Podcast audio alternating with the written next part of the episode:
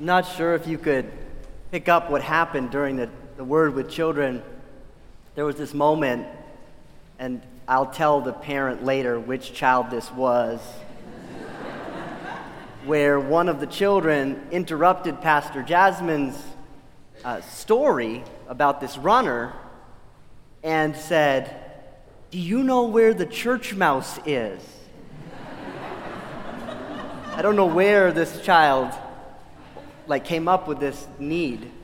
Uh, and there's because there's a little church mouse here at the Kirk, like a little mouse. Do you know where it is? A lot of people might know where it is. I'm happy to tell you.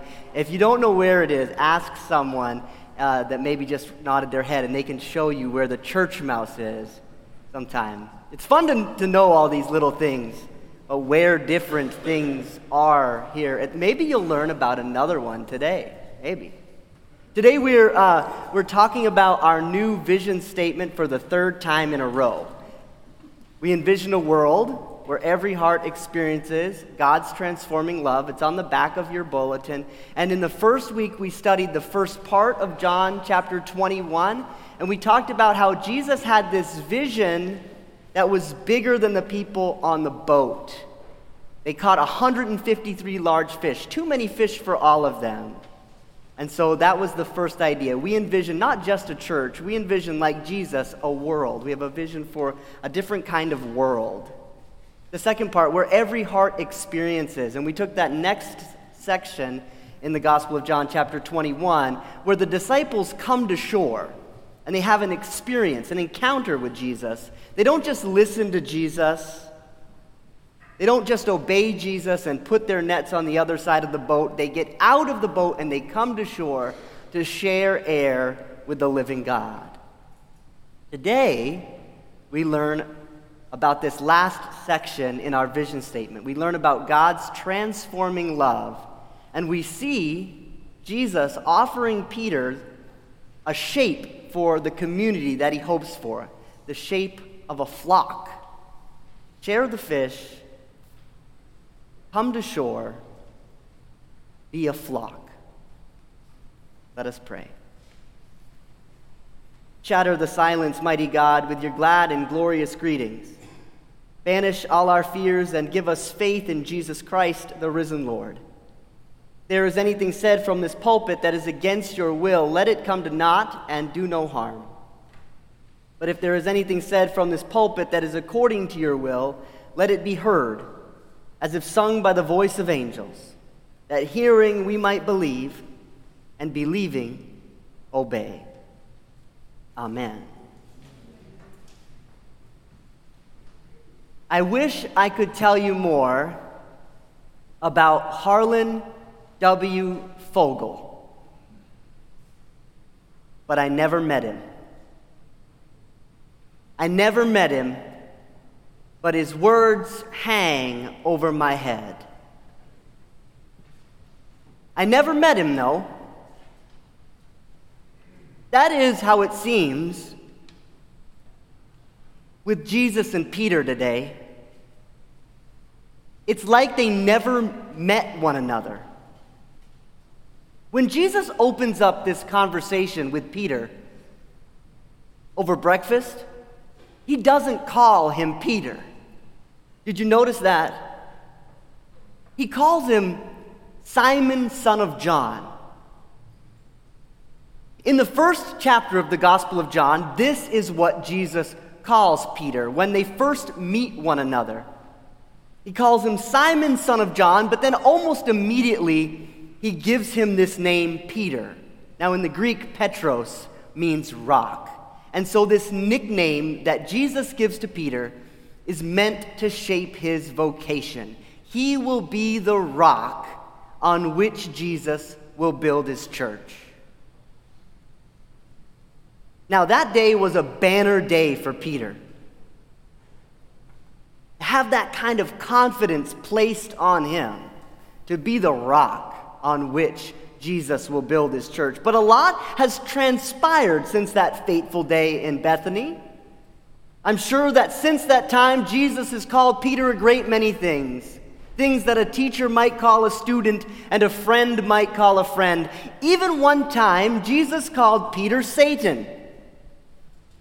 That was the day that Jesus told Peter about his fate and how Peter tried to talk him out of it, and Jesus said, Get behind me, Satan.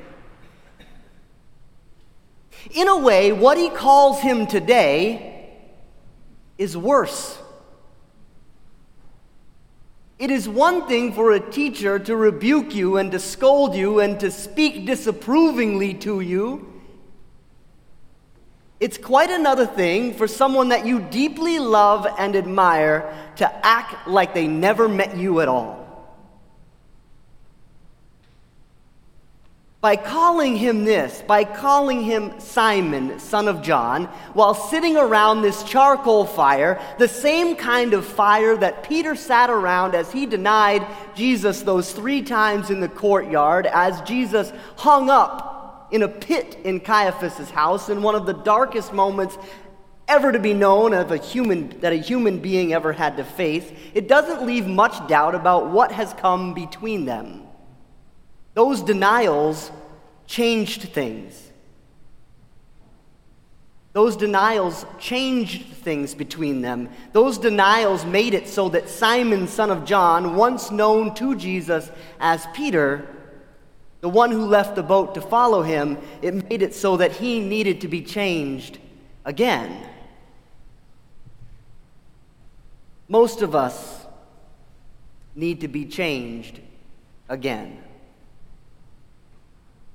Most of us know that the world that God created needs to be changed again. This is why this vision statement culminates with this phrase God's transforming love.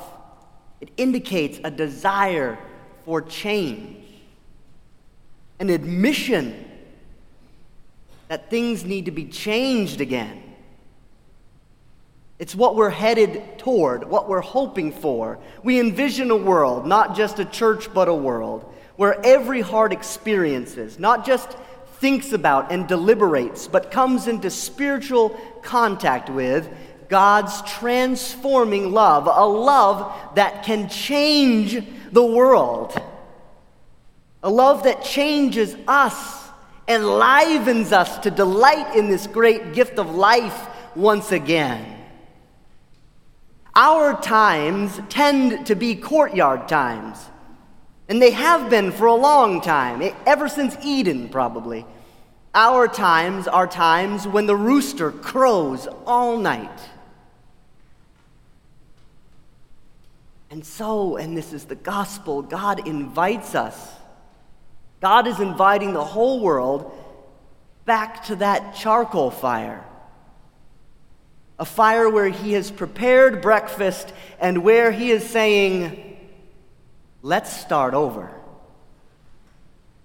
That's an invitation to each and every Simon, son of John, that sits in our sanctuary today. Let's start over. I wish I could tell you more about Harlan W. Fogel but I never met him. I never met him, but his words hang over my head. I can tell you that he was born in Michigan in 1909. I can't tell you how long he stayed here. I know that he died in Florida. Mr. Fogel lived for a time in Pontiac with his wife Maxine, his nine year old daughter Jean, and his seven year old son Richard. At least that was in 1940. I learned that from the U.S. Census taken. A young man in a hard time, with not much going for him, but a steady hand. This is what Peter has going for him today, too a steady hand. Not his own hand, of course. We know better than that, and he does too. But this is what makes the story bearable. I mean, if you really set yourself into it, we know that there is something about Jesus that will keep this post resurrection encounter from becoming something ugly. You see, it might be that Peter deserves to be scorched. But we know that Jesus is too steady for that, too divine for that, and so the story is bearable. And so it, it is that Peter doesn't get a punishment from Jesus for his denials, he gets a question Do you love me?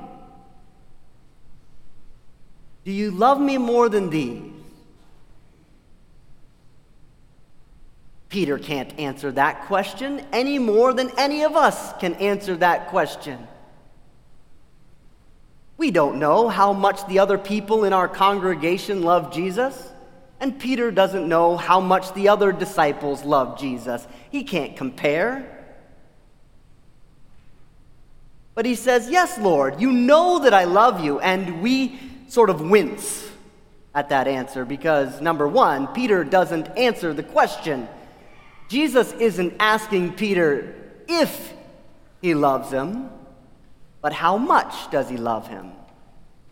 And secondly, it sounds like Peter isn't quite convinced himself. It is for Peter the same way it is for any community of faith, any person alive, any individual that approaches Jesus at this starting point.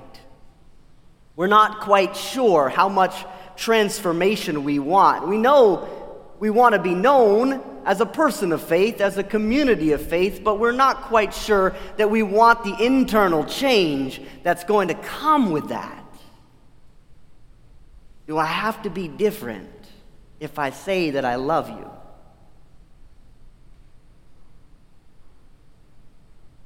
I wish I could tell you more about Harlan W. Fogel, but I never met him. I never met him, but his words hang over my head. We do know that one day in the 1950s, Harlan Fogel received a call from a member of our church here at Kirk in the Hills. The member's name was Ivan Smith, and he was an artist and he had sketched out an idea for a finishing touch on our newly built church. He was looking for someone with a steady hand, someone who could paint gold leaf letters and see his sketch through. Fogel said he could. And this is how it is for today's community of faith. This is what happens when we move from the boat to the shore and the shore to the fire. This is what happens when we embrace this starting over point. We're asked by the artist if we might see his sketch through. We're asked by the shepherd if we might become the flock. From the boat to the shore, from the shore to the fire, from the fire to the flock. Feed my lambs.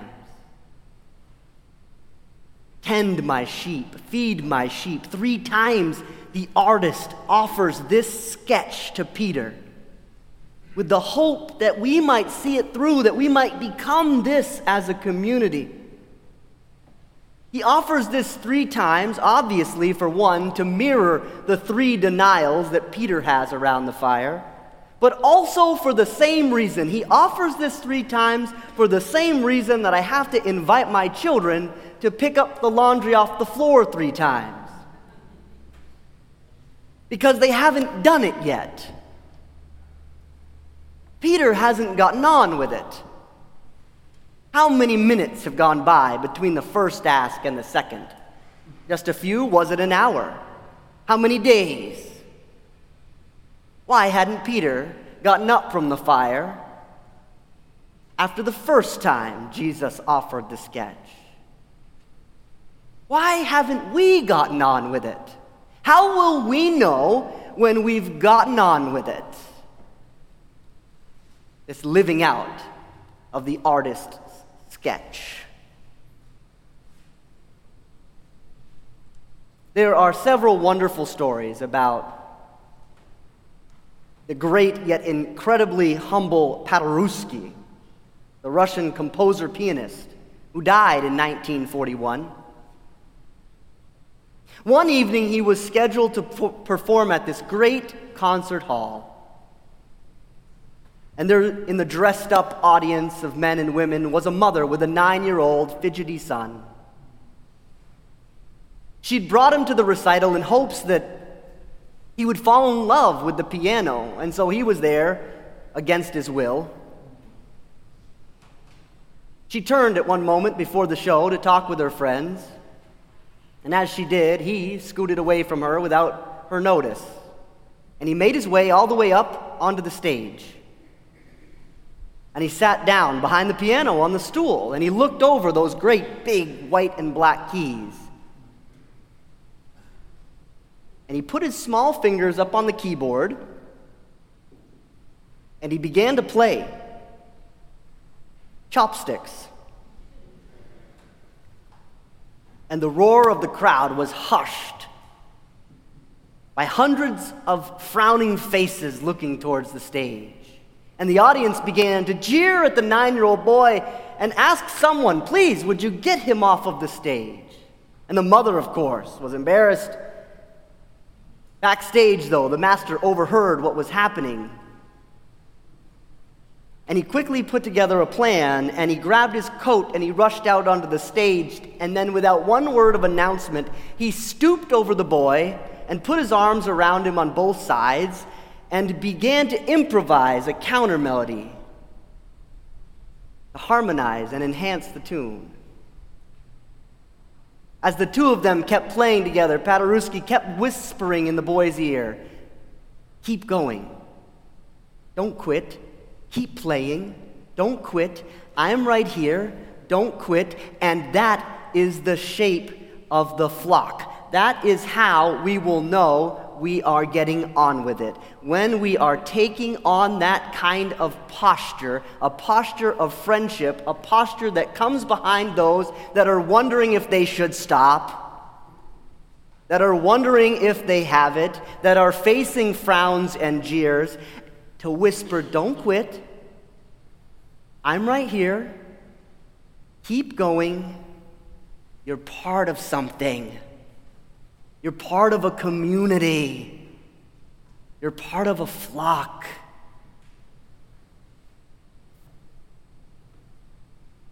I wish I could tell you more about Harlan W. Fogel, but I never met him. I never met him, but his words hang over my head. In fact, his words hang over all of our heads. Under the careful watch of Kirk member Ivan Smith, Mr. Fogel painted in gold leaf the words that are found above the sanctuary vestibule doors. You maybe have never noticed them. The words themselves were identified by Pastor DeWint when he was on one of his sightseeing trips in Shrewsbury, England. They were printed above an abbey's doorway there, too. But our words are Fogel's handiwork, and they read, as printed on your bulletin Friend. There is a welcome in this church for thee Come in and rest and think and kneel and pray. What men have builded for God's glory see.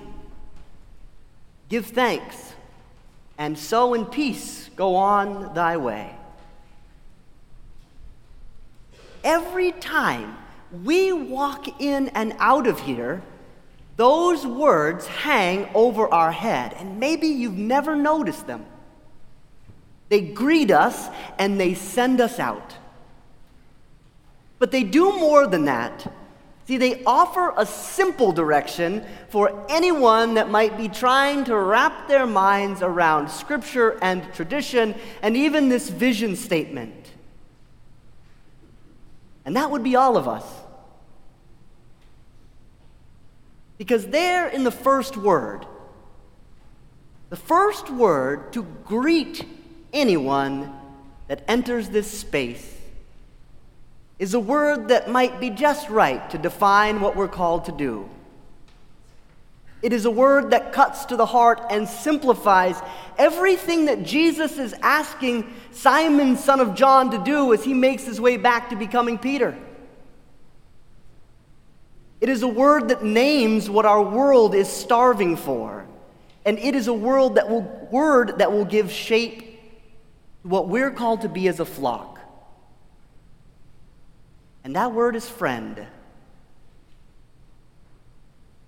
And so, as we come to the end of this three part series on the vision of the church, let Fogel's first word be our last. May we be friends.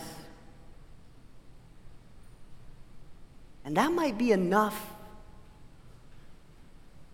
That might be enough. Because friendships infused by the power of the Holy Spirit have been known to transform the world. Amen.